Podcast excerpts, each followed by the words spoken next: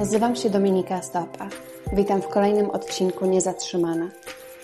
Wierzę, że kreatywne życie to takie, w którym wybieramy ciekawość zamiast strachu oraz dostrzegamy naszą moc do współtworzenia rzeczywistości. To Ty zarządzasz własnym życiem. Jesteś niezatrzymany. W dzisiejszym odcinku chciałabym Wam podać pięć sposobów na uporządkowanie umysłu. Często porządkujemy swoje mieszkanie, swój dom, swoje biurko, ogród, samochód, ale zapominamy o tym, by porządkować nasz umysł. I czym się charakteryzuje, e, że tak powiem, zagracony umysł, taki, który jest zbyt aktywny? Otóż możemy się czuć bardziej zestresowani, a możemy się czuć przytłoczeni naszymi myślami, tym, co mamy do zrobienia. Cały czas goni nasz umysł za rzeczami, które mamy do zrobienia, za tym, co kto powiedział i tak dalej, i nie potrafimy się wyciszyć. Jak sobie z tym poradzić? Po pierwsze, dbaj o swoje samopoczucie, zarówno fizyczne, jak i psychiczne. Mówię tu o tym dbaniu o siebie czyli odpowiednia ilość jakość snu, e, ruch fizyczny, e, unikanie takiego śmieciowego jedzenia, picie odpowiedniej ilości wody itd. Tak Jeżeli my dbamy o swoje ciało, nasz umysł też lepiej się czuje, łatwiej nam jest się skupić, łatwiej nam jest oczyścić umysł. Po drugie, według mnie bardzo ważne, zaakceptuj to, na co nie masz wpływu. Szczególnie teraz, kiedy jesteśmy zamknięci w domach, często zmieniło się nasze otoczenie całkowicie, zostaliśmy niejako przymuszeni do zwolnienia tempa. Możemy czuć duży stres, który jest spowodowany brakiem kontroli nad tym, co się dzieje. Ale jeżeli chcesz oczyścić swój umysł, jeżeli chcesz czuć się lepiej, zaakceptuj to, na co nie masz wpływu. Pomyśl, nad czym masz kontrolę.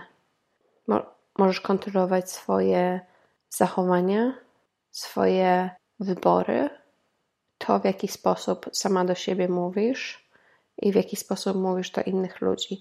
Skup się na tym, na czym masz kontrolę. I pomyśl, w jaki sposób chcesz pamiętać ten okres, w jaki sposób chcesz, żeby Twoja rodzina i Twoje dzieci pamiętały ten okres. Masz moc do współtworzenia własnej rzeczywistości, pamiętaj o tym. Porada numer 3.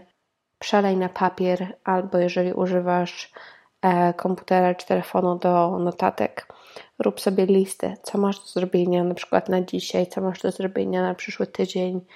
Jeżeli ty masz zbyt dużo e, zadań, które ci się kłębią w głowie i starasz się wszystko pamiętać, to twój umysł, twój mózg będzie cały czas dookoła tego pracował i ciężko się będzie skupić na czymkolwiek innym, będziesz się czuła zestresowana, bojąc się, że zapomnisz jedną z tych rzeczy. Więc prosta i bardzo efektywna metoda zapisz. Czy to w notatniku, czy to w kalendarzu, który używasz elektronicznie. Oprócz zapisywania rzeczy, które masz do zrobienia, możesz również pisać dziennik. I dziennik niekoniecznie to jest znaczenie pamiętnik, ale może być to dziennik po pierwsze rzeczy, za które jesteś wdzięczna.